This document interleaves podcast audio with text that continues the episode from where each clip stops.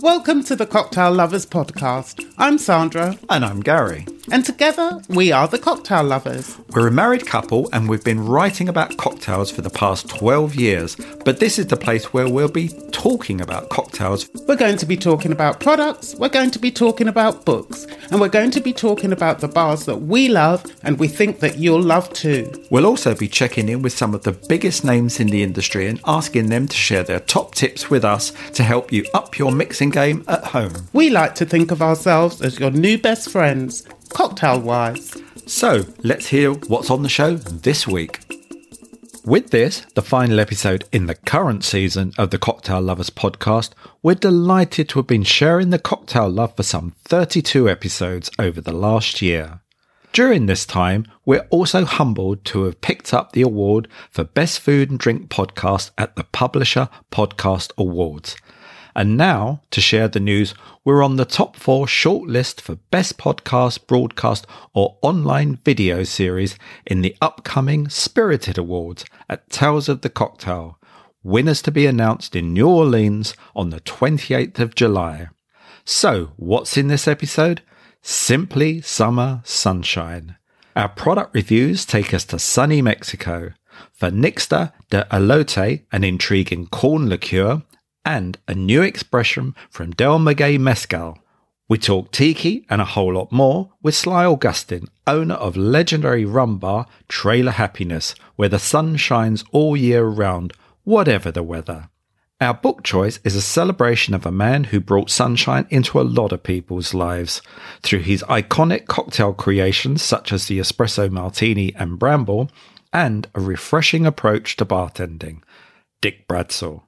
As for our bar, we headed up high, high above London and onto the terrace of the Nest at the Treehouse Hotel to soak up the sun, take in sublime views, and sample some super sumptuous summer cocktails. But first, we are the cocktail lovers, so let's make ourselves a cocktail.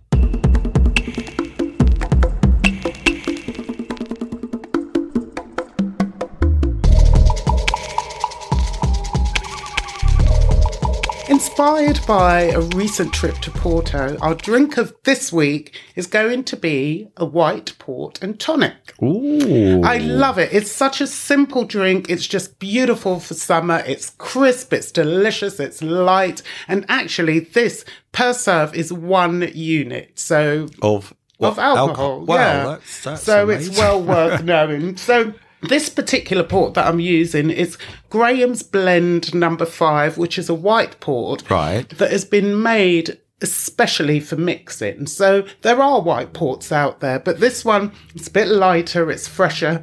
It's made from two premium grapes. Malvasia fina and Muscatel grapes, and they are just perfect together. It's like the perfect marriage. So, It's, it's interesting as well while you're you're kicking off making Mm. it. Port as a whole thing. category. Yeah, Mm-hmm. you know, it's another one of those things a few years ago. I'm sure people may have thrown their hands up in absolute horror at the idea of people mixing port. Oh yeah, and also, and then likewise, some people thought, "Oh my god, I don't want to drink port. Port's an old man's drink." Yeah, yeah. But this port has been designed with that in mind. It's very much a, a younger market. Yes, they're looking at bartenders, but I think they're also looking to engage younger, funkier sort of audience. what, to like it. us? Exactly like us. I mean, everything about the bottle. Yeah. We'll put a picture on our Instagram a so you can bottle, see, but it's it? beautifully illustrated. You can see straight away it's not your average pool. It port. ain't, It's yeah. been designed for fresh thinking drinkers in mind. Fresh I would thinking say. drinking. Yeah, that's mm. my little tagline, I think. so, So, okay, so what so we're back to what you're making. Yeah, so I've filled my highball glasses with ice. Yeah. And we've got 50 mils of the Graham's blend number five. 50 mils, here we go. know? Yeah. Over ice. I can see that going in, folks. And then just some tonic. Now, what I'm going to do, I, I love using cans of tonic because sometimes you buy the bottles, then they go flat. Yeah. But at least when you've got a can, you can just use that. It's fresh, it's fizzy, it's cold. And these have been stored. We put it in the freezer just to give it an extra bit of chill. Super chill. Yeah, but you're right about that using cans where possible. Yeah, you it's know more expensive, but actually, I think cheaper in the long run yeah, because better experience. Yeah, you just use as much as you need, and usually it's just a single serve, and you you're done. So we put that in, and we garnish with Okay. a slice of lemon. Uh, We've said this so many times, but it's worth saying again. It's a great thing about simple drinks when Oh you're my making them at home. Why You know, go complicated? Yeah, There's nothing. Why make life difficult You for know, yourself? you're making that just for the two of us, which is lovely. But you know, if you had a bunch of friends over, you know, you don't want to be. And also in the they kitchen can make making it all if- the if they want to, Exactly, which is really good. It's a really social thing to do. Yeah, so I've mixed that in a little bit. Add the lemon slice, a sprig of mince for more aromatics, mm-hmm. and actually it looks beautiful, in the glass. What a lovely rum. And that's Cheers. your white port and tonic. Cheers. The perfect aperitif for summer. Mm, fantastic.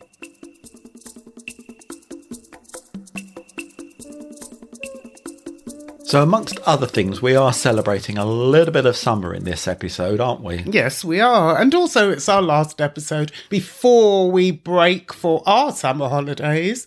So it, I think it's good that we do talk about summer because it is. Well, in this country, when it comes, you've got to grab it with both hands. absolutely. So, with that in mind, I'm bringing a little bit of Mexican sunshine with my product of choice this week. Actually, we both are, but you start off first. Okay.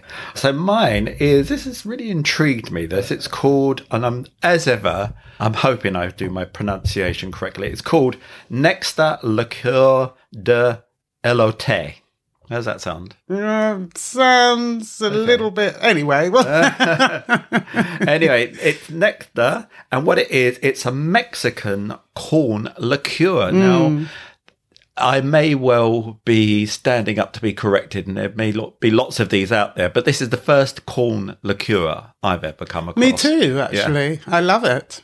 So let's start with the bottle, and right off the bat, it's telling you it's corn. It's, it's, mm. it's lovely. It's a brown, kind of light brown bottle, and it's really textural, and it does suggest that those lovely corn cobs that you get when Yeah, it does picked. look like a, a burnt corn on the cob, in Yeah. fact, because it is brown. But actually, the textures and the little kernels and, and things like that, it does suggest a really healthy corn on the cob. Yeah, it's really, really delightful, and Hmm. it will definitely stand out whether on a shelf or a back bar, or indeed, Or at home. or indeed in our kitchen, As Um, it does. as it does. and uh, so, so it looks lovely. We like the look of it. It's thirty percent, and let me just tell you a little bit Thirty about percent ABV. ABV, Right. not thirty percent full. I haven't sort of consumed the other. I just wanted to make it clear to do some what was research. happening. Thirty percent ABV. So as I say, it's from Mexico, and I found out when I was doing a little bit reading up on it is I didn't know that Mexico was the birthplace of corn ten thousand years ago. Yes. Who knew? Yes, I did know you knew. actually. okay. yes, yeah, yeah. okay. Well, you never told me. Well, I'm sorry. Can't tell you everything in my repertoire. so, uh, so it's birthplace of corn. So it makes sense for these um, these people to produce this, and it's based on Mexican street food, which is it's funny because you said about the bottle looking like charred corn, so it's based on that kind of charred. Oh, roasting and yeah, that grills and food things like that. And they use, as well as the corn being ten thousand years old, they use a four thousand year old cooking technique to get the full flavors of the maize. So lots of nice sort of things going on there, historical things going on there. Then the, the corn is macerated into uh, in a corn distillate, and then it's sweetened with the clarified sweet wort, and that is what gives us this liquid in the bottle, which we're about Brilliant. to Is it is it a new product or or has it been established for a long time? Do Um, I, know? to be honest, I don't know. Right. Um, I get the feeling it's relatively new. Um, I had a look at the uh, their website, and uh, they also interestingly produce uh, Mexican whiskey made Ah. 100 with I think 100 percent corn, which I think on the next series we should Yeah, we'll definitely, give that a try as well. delving so into that That's bottle. my way of weaving around, not answering your question. I don't know if it is new. Actually, but I think it is new. it is. Yes, yes, Yeah. yes. So should we have a little little look, a little taste? I think so. Yeah, so that's- I'm do that. There's something really nice about the bottle, even though it is a new product, but something about it looks very old. You know, it's uh, Yeah. maybe it's the color, maybe it is the the label, but it has got a very established feel about it. I think. Well, actually, it's interesting because we didn't mention the label particularly when we were talking about the design. It's got a nice little illustration of a, a growing corn, and the, the typography and everything has got a slightly retro feel, ever so. Pass it over, It's rather nice. Yeah, here it comes, coming your way. Oh, it was the bottle I was talking about. Oh, right. actually. Okay, you have that as well. Okay. There you go.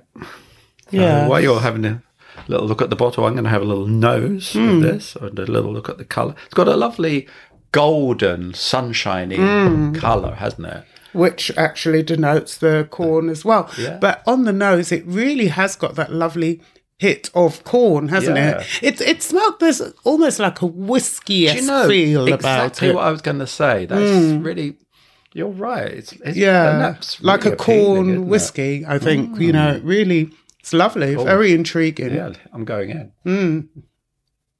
Mm, Oh, that's ooh. I love that. Very juicy. Mm. And that whiskey thing you mentioned that carries mm. through a little bit into the taste. It's it? beautiful because you get that both. You do get the the corn, but it's really deep and rich, and Yeah. you know, as we say, warming from the that kind of whiskey-esque vibe that's going on about it. But there's also a lovely sweetness, that yellow, ripe corn that's coming through. It reminds me of you know when you have corn and you and you mm. just melt really good butter over mm. it, and that you know you get that that creaminess, and it reminds me of that. It's so- Yeah, that's definitely a keeper. Yeah. Um, do they, other than drinking it straight, which I think is really lovely, because it is only 30% ABV, as you said. So that's not too, too bad, is it? But No. what do, do they suggest any serves or what, what they does it dictate Um, to you? Yeah, as you say, as in addition to saying yes, drink it neat as we're doing, or indeed over ice, which I think would be Mm. amazing.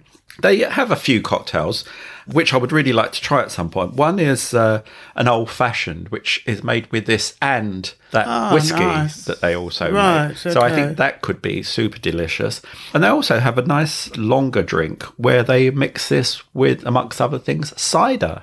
Wow, That's, that's, an interesting intriguing. idea. Yeah. Not, not soda, not tonic, Yeah. Hmm. but cider. I think that's really interesting. No, I really like this. Really, really good. And particularly for people that want to try something a little bit new, a bit different, you want to surprise and delight your friends.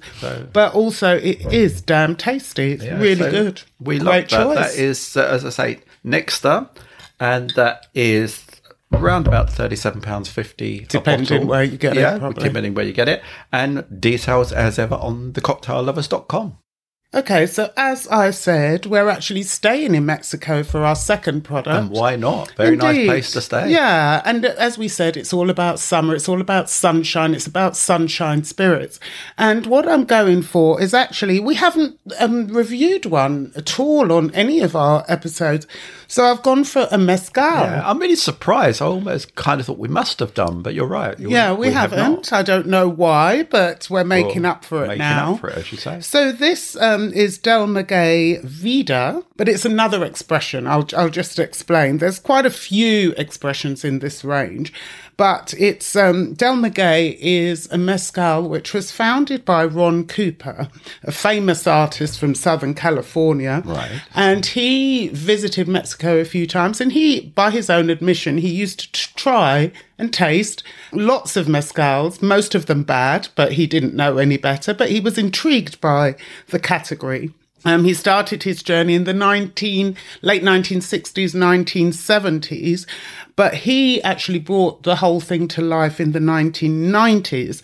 And he sort of started his company Del Maguey basically as a way to import mezcal from Mexico to America. And so this was in in the 1990s and he's been a huge inspiration is that the right word for everybody in the category on the education of mezcal? Because if you if you cast your mind back, I mean, we just about got our heads around tequila, Yeah. and then all of a sudden, mezcals broke out on the scene. People didn't really know about mezcal, but they've become this real thing that it's a real bartendery type drink or people that are very experimental. They want to try different things, bolder, bigger flavors. Mm. And Mezcal definitely falls into that category.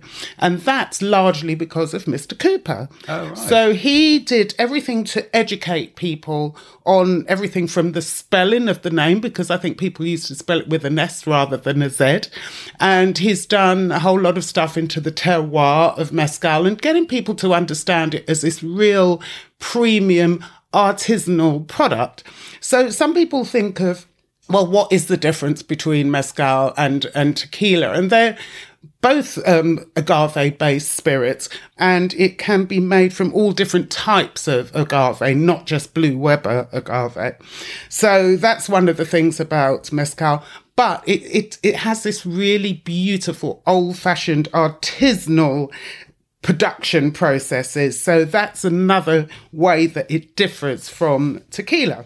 Anyway, there's a lot of stuff that goes yeah, behind clearly, it. Clearly. Yeah, and well, you've given us a those, nice little insight. Yeah, there. it's yeah. one of those things that the more you start reading about it, the more you want to know. But actually, what we need to get into is this particular mezcal. Yes. Okay. So it's called Del Maguey Vida, as I said, and the Del Maguey Vida, the first one, which was done in 2010, that was bottled at 42% ABV. Right. This is 45% oh, ABV. Gosh. So it's, it's, it's one of those things that I think bartenders wanted a little bit more of, just to help them blend, make cocktails. They uh, love it. Right. Okay. So it's okay. it's more. I mean, the other one was there for mixing, but this is even more even mixable. More so.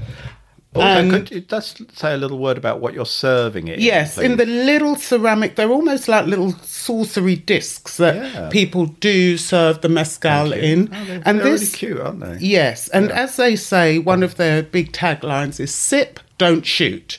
So it's something that is really designed to be enjoyed and actually just sipped a little bit at first, just to get yourself acclimatized to it and then you take another sip. Also, with mezcals, it's worth noting that it wasn't necessarily a drink that people just had all the time. It was very much designed for fiestas and weddings and high so holidays. Yeah, yeah, exactly. Big occasion. Big occasion. So, tell me, what do you what well, do you get from this? On the nose, it's a little bit of sweetness, but it smells to me like it does smell. It's got that nice kind of grass sort of yes. freshness about and it. also that distinctive thing one of the things that really stands out Smoke. for mezcal is the smokiness yeah. and that's all because of the way that it's produced mm. it's really I, I, I, would just say actually if i'm not I haven't tasted it yet but mm. i would just mm. say because we were saying about coming to mezcal everyone and us uh, specifically coming to mezcal and i think the first time i tried any mezcal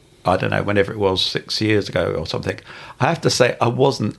It didn't play for me because you know as you know I, I took a long time to get into smoky whiskey mm. so the smokiness didn't work for me but since then I've gone back and back and tried different ones, mm. and now I'm really warming to it as an idea. Also, the, all of them, and particularly in this range, they're all produced in single villages, and that's one of the things that I didn't actually say because it's really beautiful. They bring the producers and the village and the region to the fore. So That's this nice. one is yeah. actually made by, let me see if I can find the name of the family.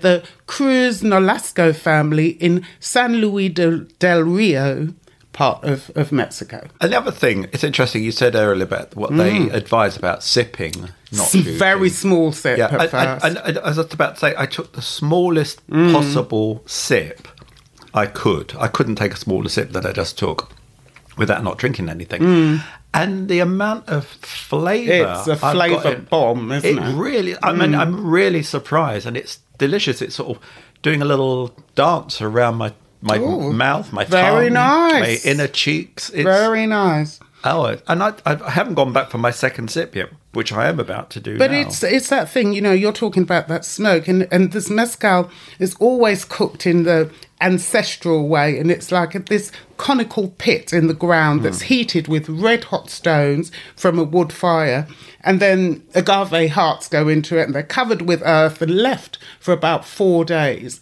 So wow. that's why you get that intensity and that real smoke, and you can you can almost taste the red heat of those yeah, stones, yeah. you know. So Oh, it's Uh, that is so Mm. delicious. I'm, I'm actually quite gobsmacked how something so little can be so mighty. Mind you, it's 45%. yeah, so that's, that's, true. big. That's true. But it's more than that. As you say, it dances around everywhere in your in Mm. your mouth. This does. It really explodes with flavour. I have to say as well, it's a little bit cheeky of me because this isn't available in the UK. It is in the US. But if you want to explore the Del Maguey expressions, you can get the Vida range, which is at 42% ABV. So not that much different, but different enough. and, and this says a lot about the quality that, that this guy you mentioned earlier, uh, Yes. the quality that he's uh, he's purveying. Yeah, exactly. And extolling all the virtues of these wonderful families and villages that are producing these beautiful spirits. So the Vida collection is by the same family and it is produced in the same region. So you will get the same flavour, I guess. So that is Del Maguey Vida de Moatos. Moatos? I'm sure you're right. You normally are. no, Vida de Moetos. And it's around £45. And now for a cocktail hack from one of our experts. Hi, my name is Remy Savage, and I am the owner and a bartender at Bar House in Dalston. And my cocktail hack is oftentimes when you see recipes that are stirred down, you're being told to stir with a spoon. But I know that when I started bartending, it was very hard for me to know what temperature was cold enough because, of course, you're always fighting between temperature and dilution. So, my simple hack is instead of using a spoon, buy yourself a digital thermometer that you might use to cook meat or something. And once you reach minus two, minus three degree, your drink should be ready.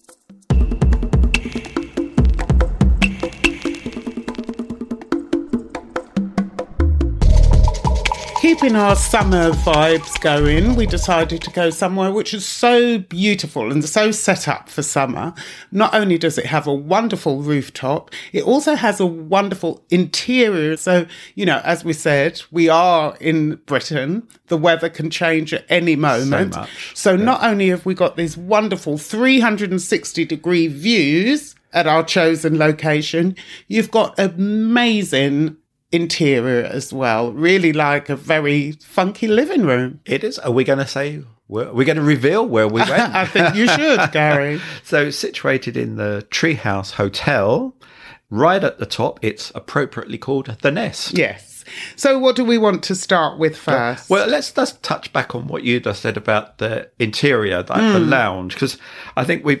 When we, we were there, it's it is like the coolest home lounge. Know, if you could have your dream home lounge, it would be pretty close to this, wouldn't it? Yeah, Big, lots of airy. yeah, lots, of, natural squashy light. sofas and and Coffee uh, tables. coffee tables and lots of plantings Plants, everywhere. That must take ages plants. to to water these plants, but it feels they've brought the outside in, as well, so it's got this really relaxing feel, as Yeah. we said. But more than that, it, it's got a sort of members club feel, but it isn't a members Yeah. club.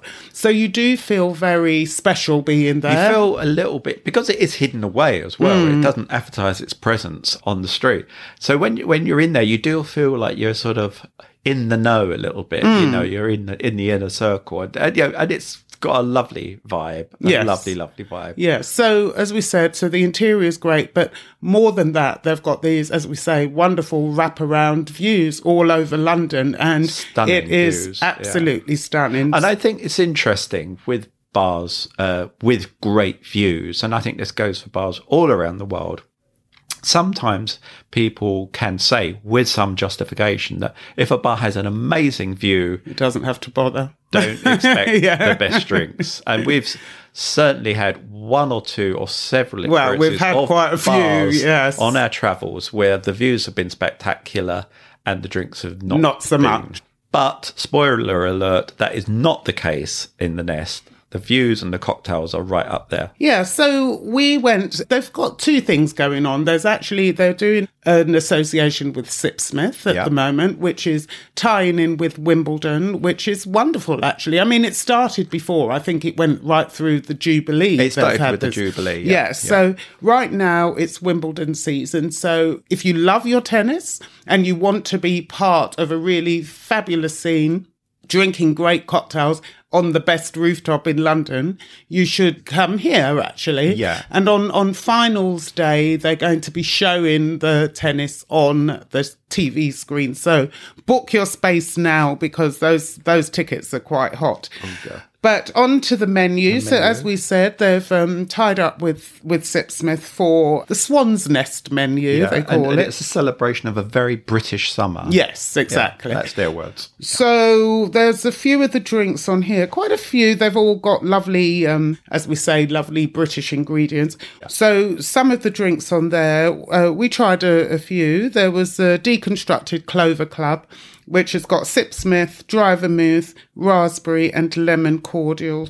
And then the soda. That was lovely long drinks, very refreshing. I think that most people would love that drinks. Very Yeah. crowd pleasing, super sippable for summer, which Yeah, is and good. we had a lovely martini. Yes, exactly. Not that was- surprisingly, the Yeah, pristine the martini, which pristine was martini. the Sipsmith VJOP gin and black olive vermouth and uh, garnished with black oil. Yeah, and those things, it's really nice to see more and more bars are adding the oils just to the top of their martinis, and it gives it that textural, that sort of rich, creamy mouthfeel, doesn't it? Which, Yes, which it works And that was- well. Mm. we liked that a lot. Well, both of those drinks we liked. And then also one of the other drinks on that menu is called the Peachy Swan, which appropriately is served in one of the most delicate glasses. You know, when you're sort of thinking, oh my God, I'm really worried for the washing up of this glass. but it's actually shaped into a swan and it's Sipsmith's sipping vodka, creme de pêche, pink grapefruit cordial, citrus, and soda. Again, easy, sippable, delicious, nice balance of flavours, and uh, yeah, a good summer hit, as they say for Wimbledon. Thwack. Okay, so then we go on to the spring menu at the bar, and we should note that this is going to change from about July the 11th, I yeah, think. Yeah. But um, you do you want to talk about the farmers? Yeah, I mean, one of the things that we really loved about this was wherever possible, they have gone for local ingredients. And I don't mean local as in round the corner, but sort of English or British ingredients. Um, so, for instance, they've got drinks on a couple of drinks with strawberries from Oxfordshire, drinks with honey from Wiltshire, lemongrass from Newton Abbot. Rhubarb from Yorkshire, which we did try, we'll come on to, and pears from Kent. So it's really nice to sort of, you know, sometimes you bring ingredients a long way and you can't avoid that necessarily, but it's so nice to, you know, smaller carbon footprint and also champion some really great local ingredients. Yeah, and and local farms, you know, Yes. so it's very much about hero in these lovely farms in these regions of the UK. So it's wonderful, and and also they do their bit for sustainability, and they try and go as, as near as possible to zero waste cocktails. So Yeah. as Gary said, all of the ingredients, those five key ingredients, they have two contrasting cocktails on on the menu. So it's really nice. So on the rhubarb section We, we, we tried both of the rhubarb cocktails, mm. the rhubarb cooler and the rhubarb margarita. yes i haven't got the details of the cooler. What's in The that cooler one? was Ketel One vodka, Saint Germain liqueur, and rhubarb and cardamom cordial, with, along with some wine and lime. lovely And that was very refreshing. well, they Very- all work yeah, really well, yeah. Mm. don't they? And the and the rhubarb margarita, which is their best selling, they said. You know, I think it's rhubarb margarita. Hello. What's not to like? you know, and that's El Rayo Blanco tequila, homemade rhubarb pulp puree, lime, and agave.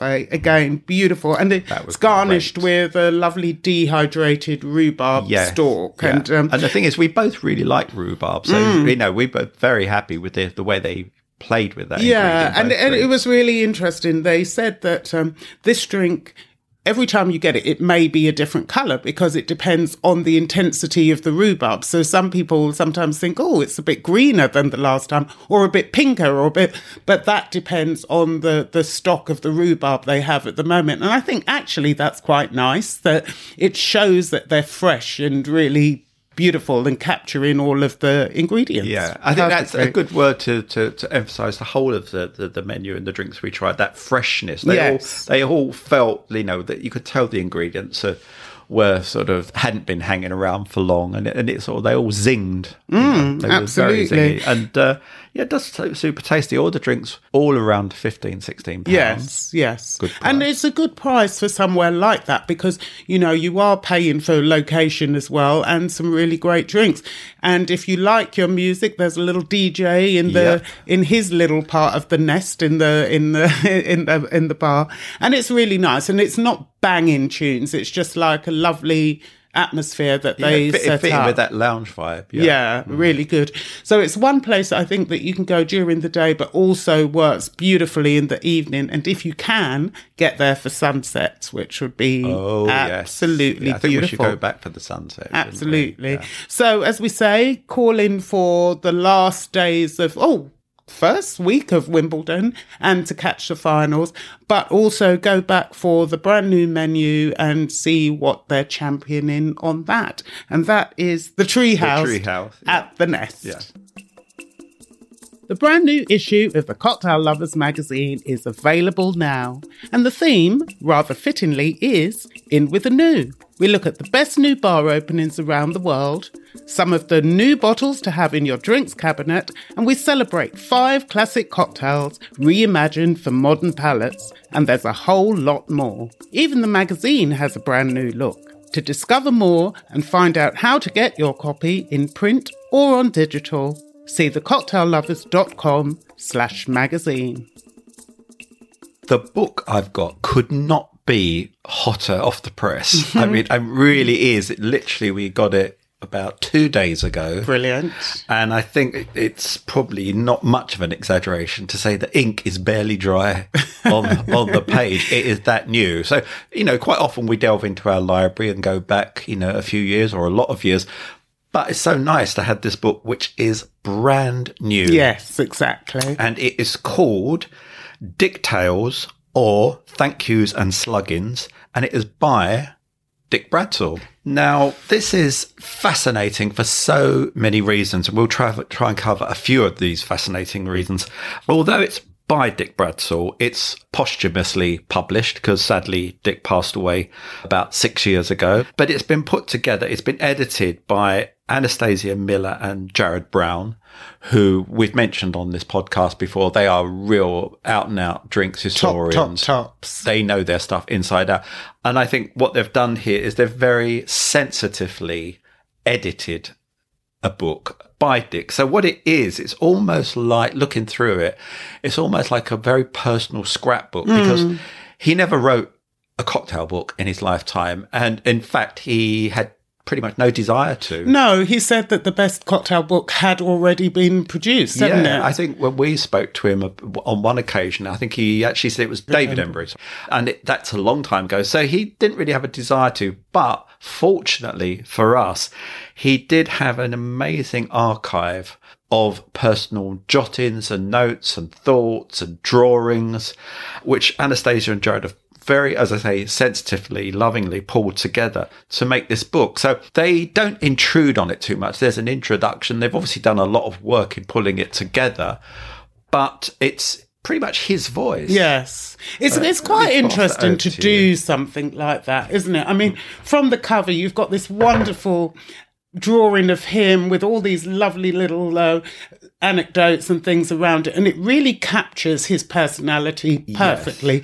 We were lucky enough to know Dick, and Yeah. for those people that don't know of him, he's very much responsible for the London cocktail scene as we know it, and Yeah. actually putting it on the map. One hundred percent. Yes. I mean, amongst other things, he's referred to as the godfather Mm. of the sort of cocktail renaissance, if you like. and all those espresso martinis that everyone is drinking, you know, so precariously these days. That recipe was that down to. Dick. So him. you know, there's a lot that you need to know about Dick. Everybody should do, and that's why this book is so important. Yeah. And also, it's really fun as well. It you is, know, and it, it follows. This sort of talks a little bit about his story, his journey, his career through again through uh, his own letters to his parents, which Mm. are rather t- touching when he sets off from the Isle of Wight and he works in various places. And, and then his journey through certainly his London journey, which is makes up most of it and a lot of it in Soho. And that's certainly where we came across him, I think, all the way back to the 1980s at Fred's. But as he said, "Oh, yeah, we obviously met at Fred's, but the thing, Fred's was one of those places in the eighties. If you went there, you don't remember going there. No, absolutely. Yeah, it, it, was that good. It was that good. But I got to know him a little bit more at places like the Player and Match Bar, and, and then you know followed him around at his various bars, and we got to know him. And a, a really nice guy. So I'm really pleased that there is this testament mm. to him. The book, as I say, it's made up of all these lovely sort of anecdotes and so forth. Yes, there are the drinks there. Um, the you know Sandra, as you mentioned, the vodka espresso, later the espresso martini, the bramble, the Russian spring punch, and a whole lot more. So there's little jottings and notes mm. as well as how to make them.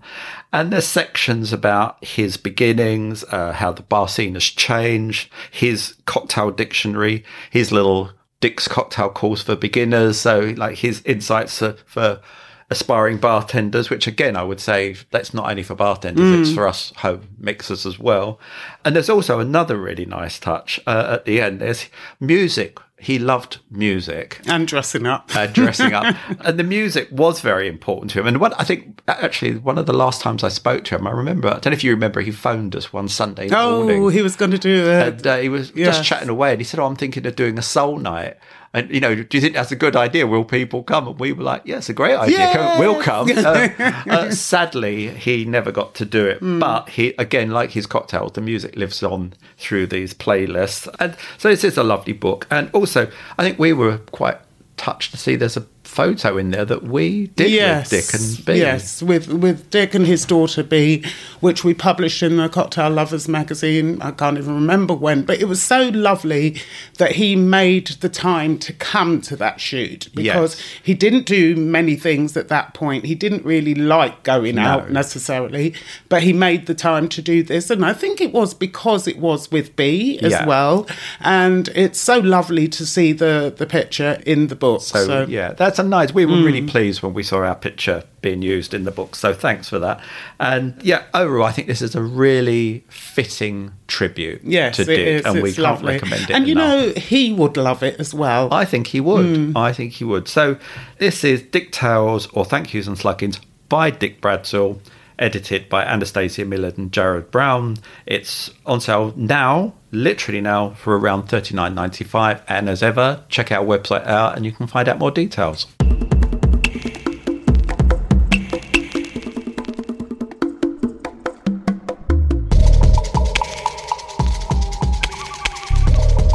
In 2012, Sly Augustin sold his home and was planning to move to New York, but destiny had other ideas.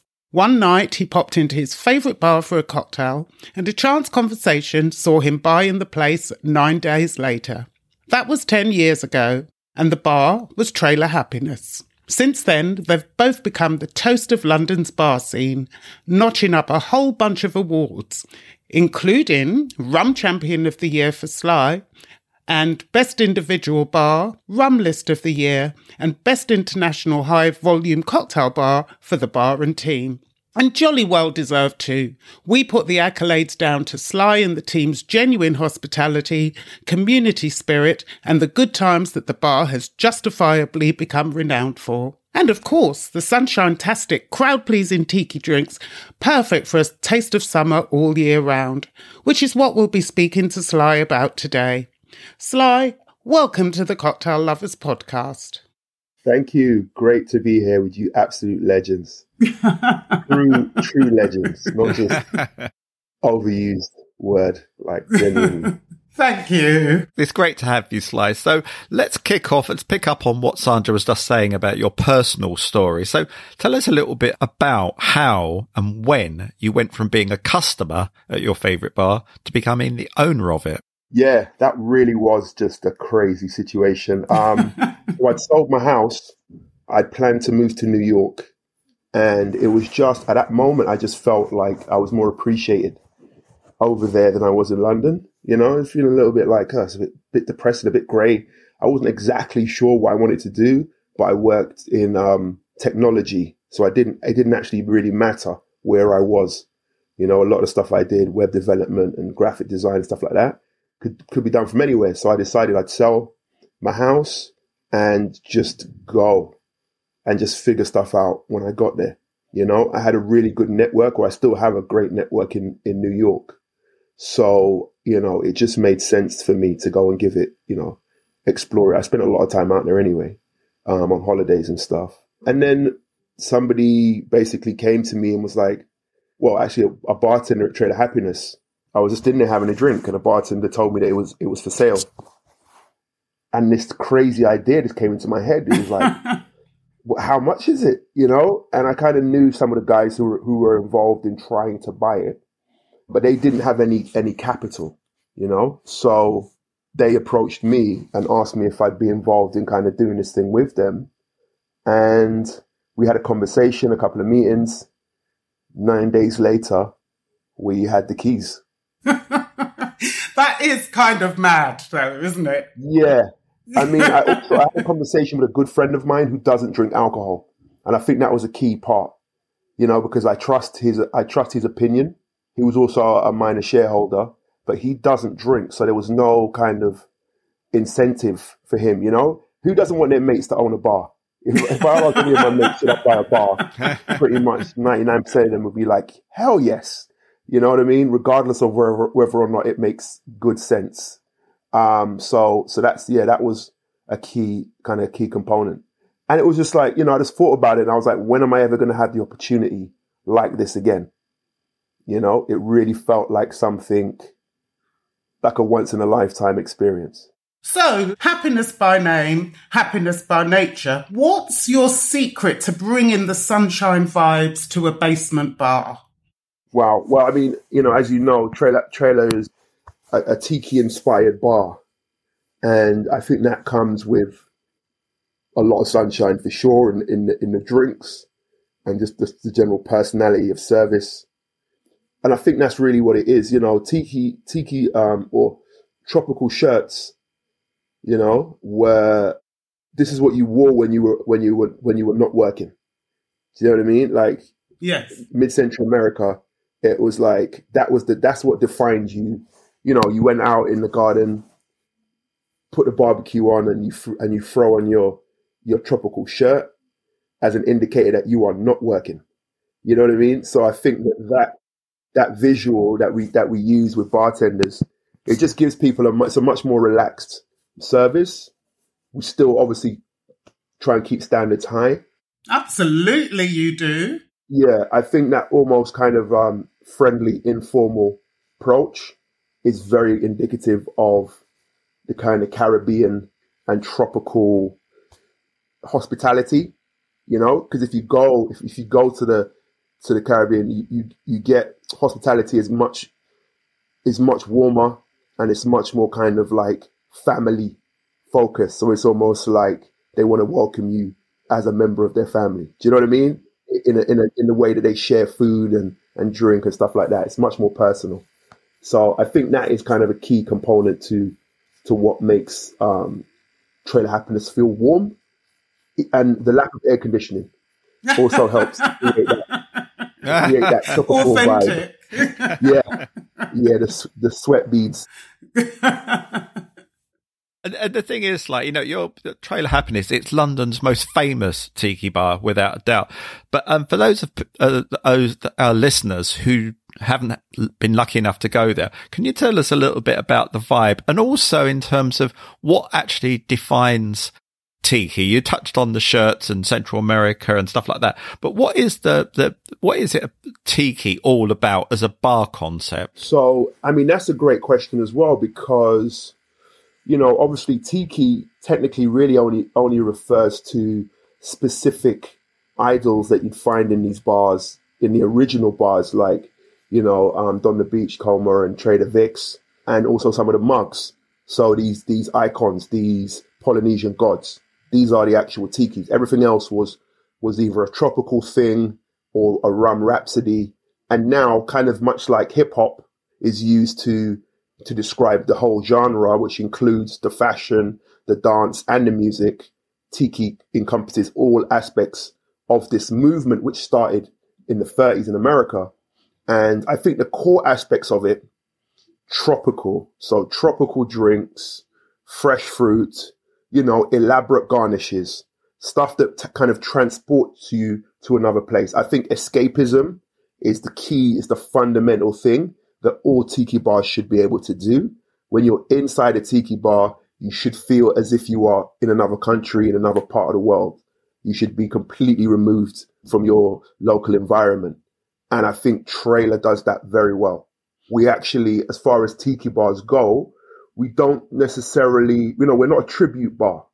So we're not trying to emulate the great bars that have come before us. We very much have our own lane and our own style, which leans, I think, more into the kind of retro mid-century aesthetic.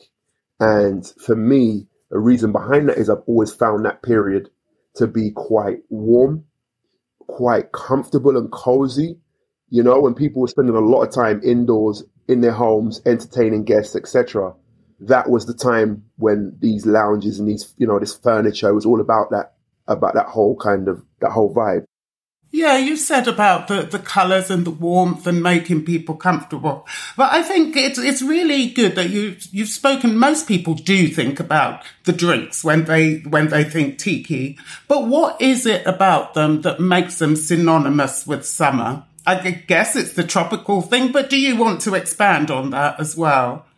Yeah, predominantly it is the the ingredients, specifically the exotic fruits. Now, as time as time has passed, a lot of the ingredients that you find in in, in most classic um, tiki drinks can barely be considered exotic, you know. But but in their day, these were not regularly found products, you know, passion fruits and things like this. You you, you wouldn't see those in you know you wouldn't see them in supermarkets, and you were to pick them up. So it was it would have been re- it would have been almost like you know the kind of stuff that we see now innovation in cocktails where people are infusing and, and, and using all kinds of, of machinery to it to get flavors from things. And, you know, we see a lot of that kind of chemistry that we're seeing in cocktails at the moment. It would have been like that in its day in terms of um, kind of groundbreaking. I think before that, drinks were a lot more serious.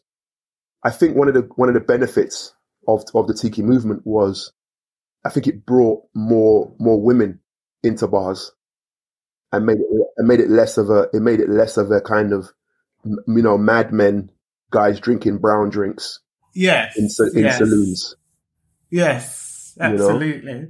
So um, I think the drinks are just they're just a lot more. They don't take themselves too seriously, even though they are very serious drinks. You know, and they want you to smile. You know what I mean? Like when you get one of the, when you get one of these drinks on the table, it needs to be just a little bit whimsical and a little bit fun.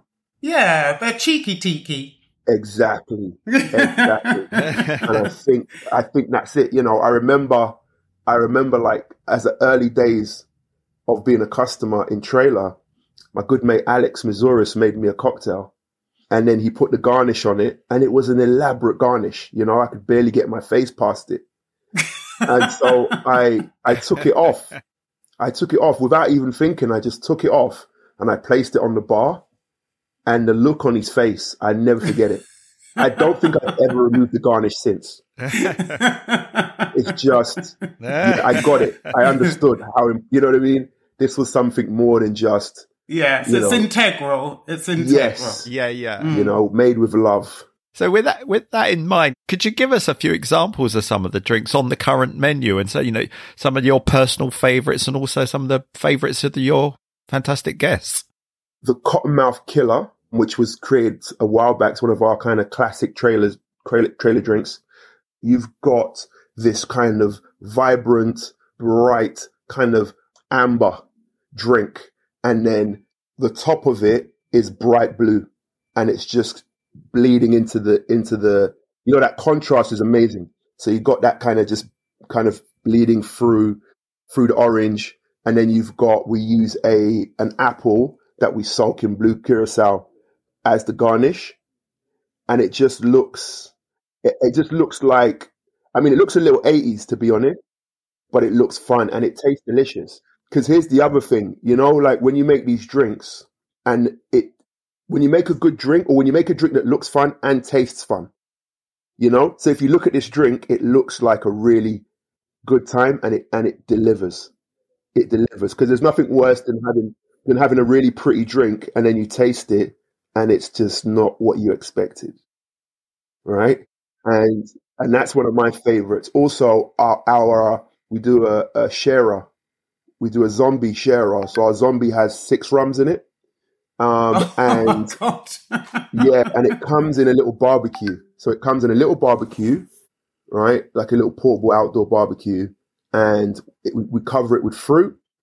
We, cover it with fruit, and then we've got overproof rum in um, lime husks, and we'll set fire to that, and then drop some cinnamon over, like dust it with cinnamon, so you get the the, the wonderful sparks, you know. And you know everybody loves a bit of fire, a little bit of theatre, and we do that on the table. As, we do that on the table as well. So it's a really nice, it's a really nice thing. And also, some people order it not understanding that all of the extra stuff comes with it. So it's always a nice, it's always nice to see their surprise. Yes, exactly. And that is the perfect, that's the epitome of a tiki drink. That's everyone is sort of surprised and delighted and smiling. It's just fantastic. Good times all round, isn't it? Exact, exactly. So, Sly, when people think tiki, they mostly think of rum based cocktails. And I guess most of the drinks on your list are predominantly rum based. But what other spirits can be or are you using as a base? Yeah, it's it's probably. I mean, it's a, it's probably a bit a bit of a shame, not necessarily for me because we are a rum bar, so Mm. it works for us to have the drinks predominantly be rum based. But you can use absolutely any spirit um, in a tiki drink, and you know there are drinks there. There are not as many, like the ratio is much smaller, but there are still drinks like you know the Saturn, um, which is a gin based tiki drink, and the Suffering Bastard, which again is gin blended with uh, bourbon, I believe. So there are there are um there are still there are some really tasty um non-rum tiki drinks out there, and actually more more and more being kind of added to the canon. More and more tiki bars um, experimenting with you know other spirits because you know not all our guests necessarily, or not all our guests realize they love rum yet. Yeah, yeah, yeah. You know? So- it's only a matter of time. It's only a matter of time. But while they while they're still in that in that phase, um, before they transition into the glory of rum, we um we want to you know give them something that they're familiar with. So so yeah, it's always good to to be able to offer to offer alternatives. uh, obviously, we recommend anyone who hasn't been to Trailer yet to get themselves down there. But in the meantime, uh, how can we, as uh, home bartenders, how can we bring a little tiki magic into our home bartending? Obviously, ingredients are key. You know, you want to have fresh fruit or fresh fruit juices if possible. I would say get yourself some falernum, get yourself some orgeat. These are kind of like the key components I think will tiki up most things. You you better you better explain because um just let people know what falernum and orgeat is are. Actually, they're both kind of almond based syrups. And the falernum, it uses, has the addition of, of lime. So it's kind of like a, wow, how would I describe it? It's like spices, almond, lime, and with, with a, with a, with a map, it's, it's, it's, out, it's got an alcohol, small amount of alcohol in it as well. They can buy those in all good sort of drink stores. Yeah. Yeah, you won't find it necessarily in a supermarket. Necessarily, you should be able to possibly find orgeat, but you can get them online pretty easily. You know, Amazon. No, don't buy. Don't shop at Amazon. What am I doing? Don't get it. no. um, no, you can get it online. You, you can get it. You can get it relatively easy, and it's ingredients that you, you'll find in quite quite a few things. Also, passion fruit.